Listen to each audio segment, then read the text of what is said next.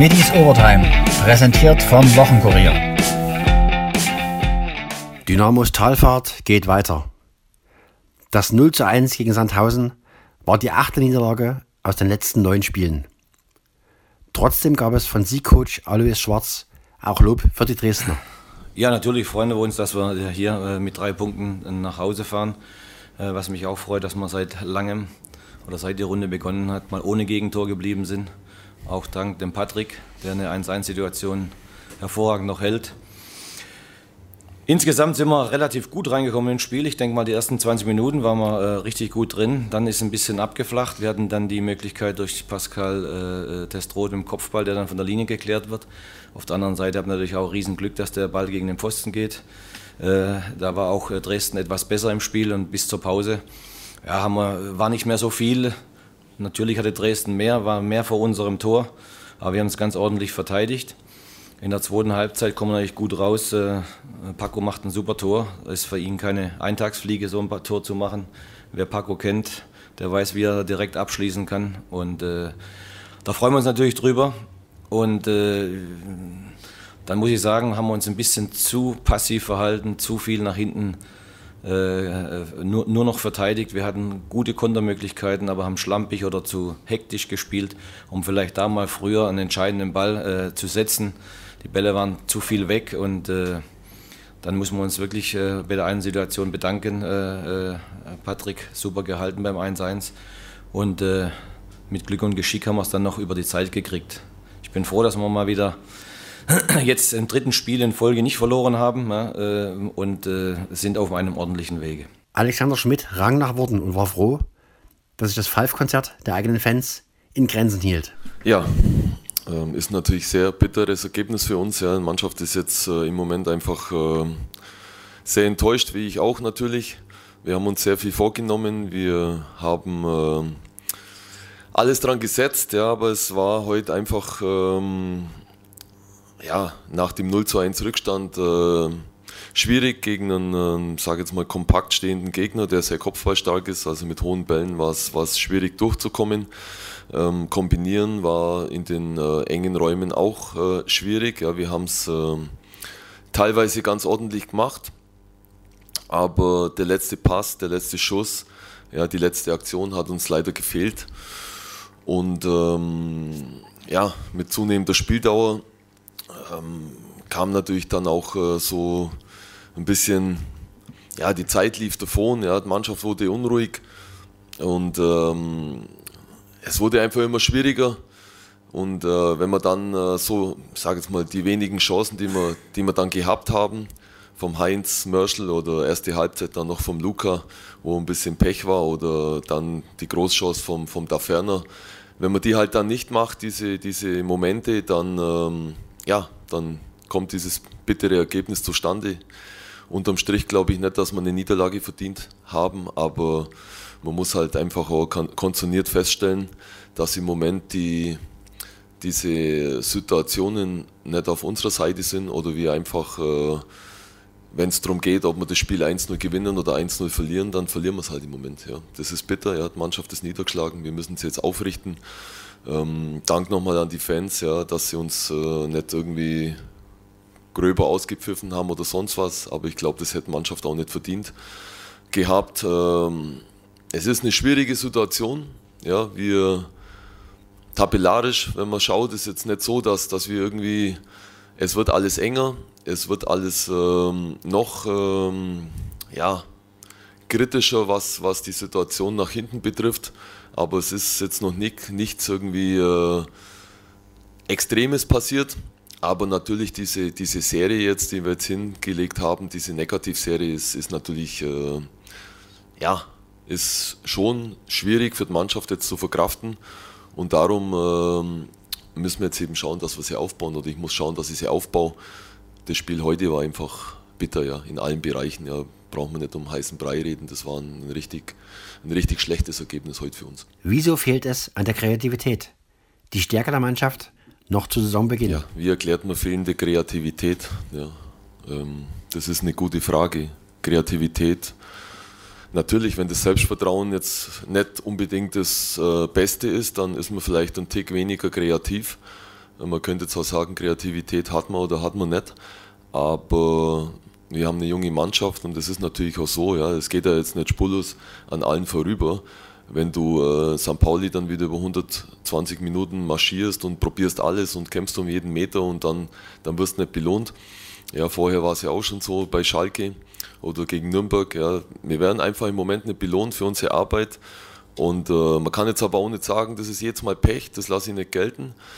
Ja, wir müssen einfach in Momenten, in denen es drauf ankommt, auf so einem Niveau, müssen wir uns steigern. Ja. Da, Der letzte Pass, die letzte Abwehraktion, die letzte Konzentration, die letzte Kreativität, die muss, das muss einfach besser sein und äh, ist natürlich jetzt auch eine Kopfsache, ja, brauchen wir nicht reden. Aber wie gesagt, wir müssen die Mannschaft aufbauen, sie ist jung, sie ist willig und äh, ja, es ist ein Prozess und, und äh, da müssen wir durch. Ja. War den Spielern die Verunsicherung nach den letzten Ergebnissen anzumerken? Ja, die Verunsicherung, das sind halt dann immer so Floskeln. Die Verunsicherung war deutlich anzumerken. Also ich habe jetzt keine Verunsicherung, die deutlich anzumerken gesehen. Ich habe gesehen, dass ein Gegner sehr kompakt tief gestanden ist und äh, dass wir sowohl hoch als auch flach ähm, nicht unbedingt extrem durchkommen sind, aber wir haben, wir haben ordentliche Chancen gehabt für den Ausgleich. Aber ich habe halt keinen Bock drauf, dass ich jetzt von irgendeiner Verunsicherung sprich oder irgendwelche so Floskeln da reinhaue. Das, das bringt nichts. Mannschaft aufrichten, ja, weiter positiv bleiben, tabellarisch äh, schaut es immer nur so aus, dass wir uns mit einem, mit zwei Siegen, ja, dass wir uns einfach, wenn wir, wenn wir wieder in diese positive Energie, in diese positive Spur reinkommen, dann ist die Mannschaft in der Lage, dass sie auch mal das Gleiche, was wir jetzt im negativen Sinne haben, ins Positive umwandeln und genau das ist das Ziel. Was ist für Schmidt der Hauptgrund für die erneute Pleite? Aber wie gesagt, das ist alles immer, das ist so drin und, und das sind so diese Standardfragen, das war nicht so, ja, die Jungs sind marschiert, an dem hat es ja überhaupt nicht gelegen. Es hat einfach darum, es hat, es, der Grund war einfach, dass Sandhausen eine Mannschaft, die halt einfach kompakt gut gegen den Ball arbeitet, eins null in Führung geht mit einem Standard, ja, den wir einfach besser verteidigen müssen. Und ab dem Moment hat ihnen natürlich alles in die Karten gespielt. Ja. Ihre Kompaktheit, ihr ja, defensive Stehen, ja, die Räume dicht machen, das ist der Grund gewesen. Ja. Und dann haben sie halt auf den Umschaltmoment gelauert, wie mein Kollege äh, eben gesagt hat. Ja. Und wir haben einfach diesen Block nicht äh, knacken können mit einer kreativen Aktion, mit dem letzten Pass. Und da müssen wir uns einfach verbessern. Im letzten Drittel, der letzte Pass, einfach die Laufwege im sechzehner, die Boxbesetzung, das sind Dinge, ja, da müssen wir dran arbeiten.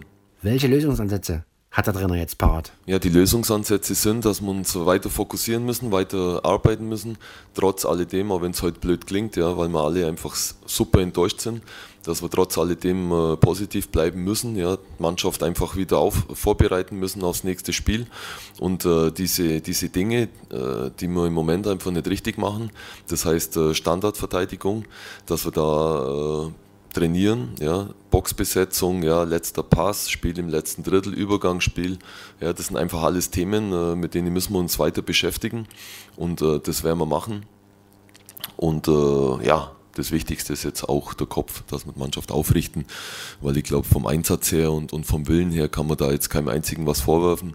Das ist wie immer hundert Prozent, ja, und am Rest müssen wir arbeiten. Ne? Der Südkoreaner Seo brachte erneut Schwung als Einwechsler. Er wäre ein Mann für die Startelf in Kiel. Ja, der Seo äh, hat Schwung reingebracht und äh, ist im Moment gut, er macht sich keinen Kopf. Die Chance, die er gehabt hat, die er übers Tor da drüber haut, klar, hätte ich mir gewünscht, dass er den aufs Tor bringt, aber ist insgesamt äh, positiv, ja, positiv. Dynamo-Routinier Janik Stark sieht in seinem Fazit einen roten Faden, der sich durch die letzten schwarz-gelben Partien zieht.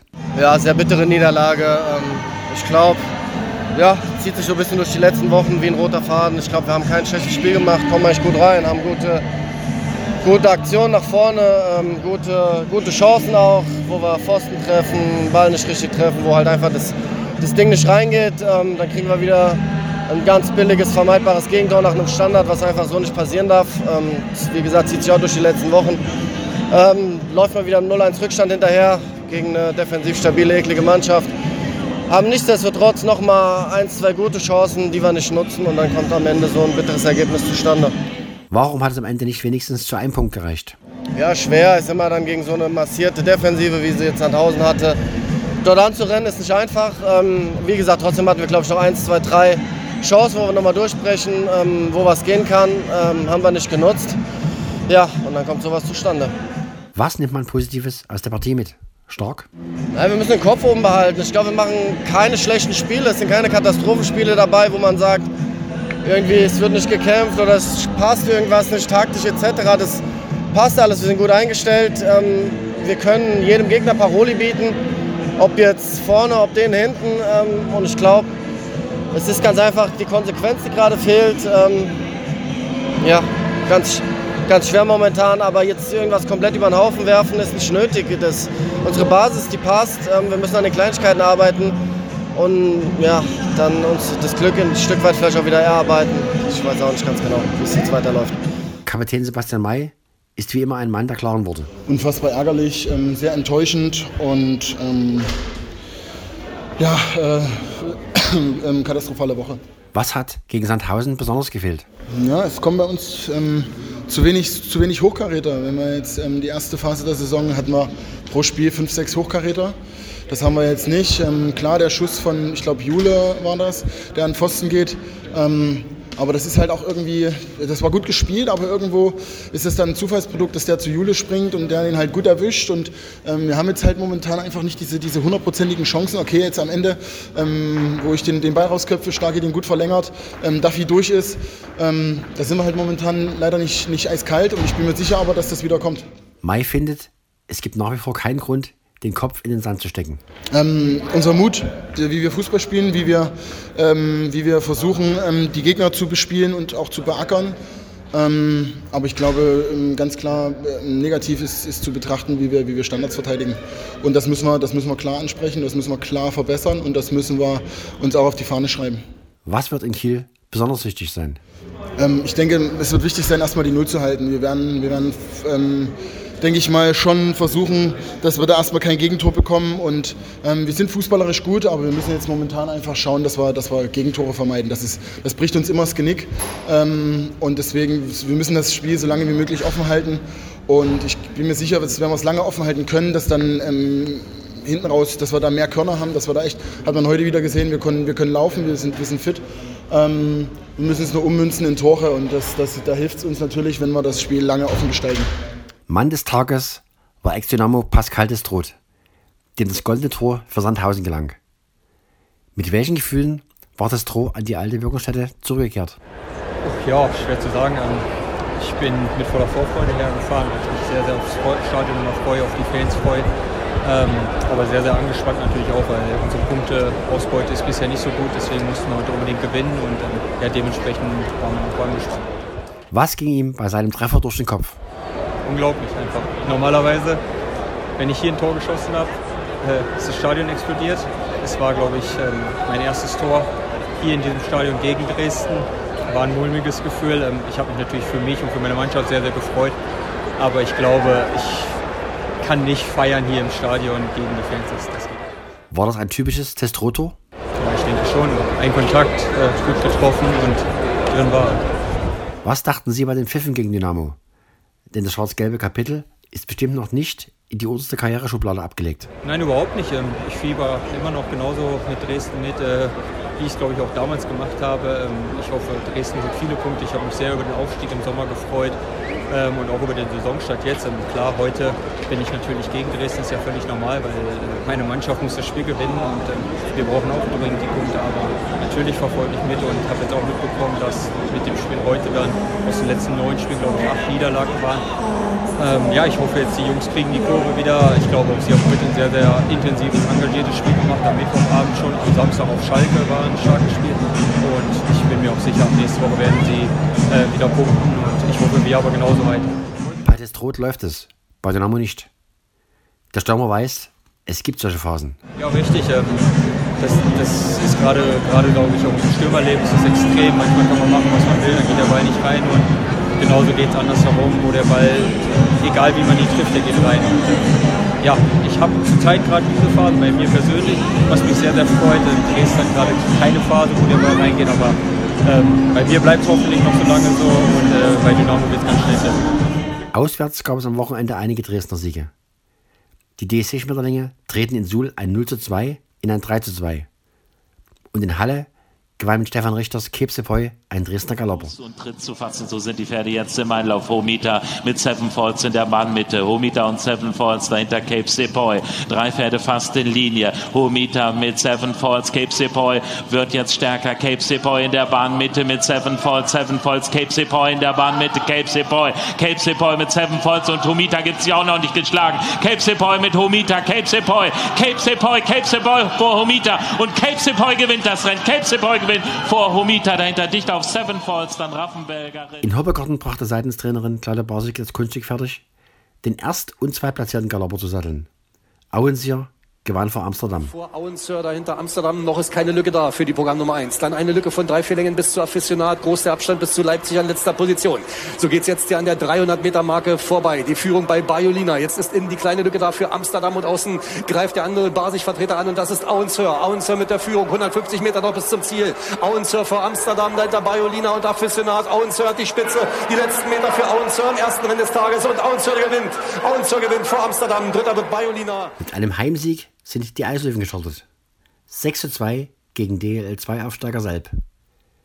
Trainer Andreas Brockmann wollte seine Männer dennoch nicht überschwänglich loben. Wir hadern. Ich glaube, wenn wir Spiel sind, das Einzige, wo man hadern kann, ist unser, das, wo wir schon länger haben, ist unsere Chancenverwertung. Wir haben sehr viele ganz klare Torchancen gehabt und es ist jetzt, also, gerade im ersten Drittel steht es eins zu eins, aber ich glaube, wir haben dann auch gut weitergespielt und, und, und, äh, und an das vertraut, was wo wir eigentlich die Chancen erkriegt haben. Und, und, aber man sieht halt auch im, im, im Sport, wenn du, wenn, du, wenn du ein bisschen nachlässig bist, klar, es ist sechs zu zwei, bloß beim Stand von vier zu zwei oder eigentlich beim vier zu eins. Äh, wir haben gewarnt, ich habe das letzte Spiel von, von, von oder vorletzte von Selb angeschaut gegen Crimmitschau, das letzte war es, wir haben zwei Short-Handy-Tore geschossen, da haben wir auch darüber gesprochen. Und dann kriegst du halt das Tor, das vier zu zwei, und dann wird es auf einmal nochmal ein bisschen ein anderes Spiel. Und äh, ja, da haben wir nochmal zweimal Strafen gekriegt, ich muss sagen, wo die Jungs dann eine hervorragende Unterzahl gespielt haben. Und ja, gut, dann am Schluss fünf zu zwei, sechs zu zwei, aber es hätte nicht zu knapp werden müssen. Aber müssen wir daraus lernen, jetzt eine junge Mannschaft, aber ich muss der Mannschaft ein Kompliment machen. Im Großen und Ganzen haben wir wirklich über sechzig Minuten das Eishockey gespielt, wo wir spielen wollen, sehr druckvoll, sehr viel Druck gemacht, sehr wenig hinten zulassen und äh, ja, wie gesagt, ein Kompliment an die Mannschaft. In die Torschützenliste hat sich auch Vladislav Filin eingetragen. Ist bei ihm endlich der Knoten geplatzt, Brockmann? Ja, ich hoffe es. Ja. Wir, wir haben einige, wo vielleicht noch der Knoten platzen kann, aber ich sage, die Jungs machen das nicht mit, äh, absichtlich, die, die würden gern Tore schießen, aber es ist halt heutzutage, es ist halt, du musst hart dafür arbeiten, du musst hartnäckig sein, du musst hart zum Tor gehen.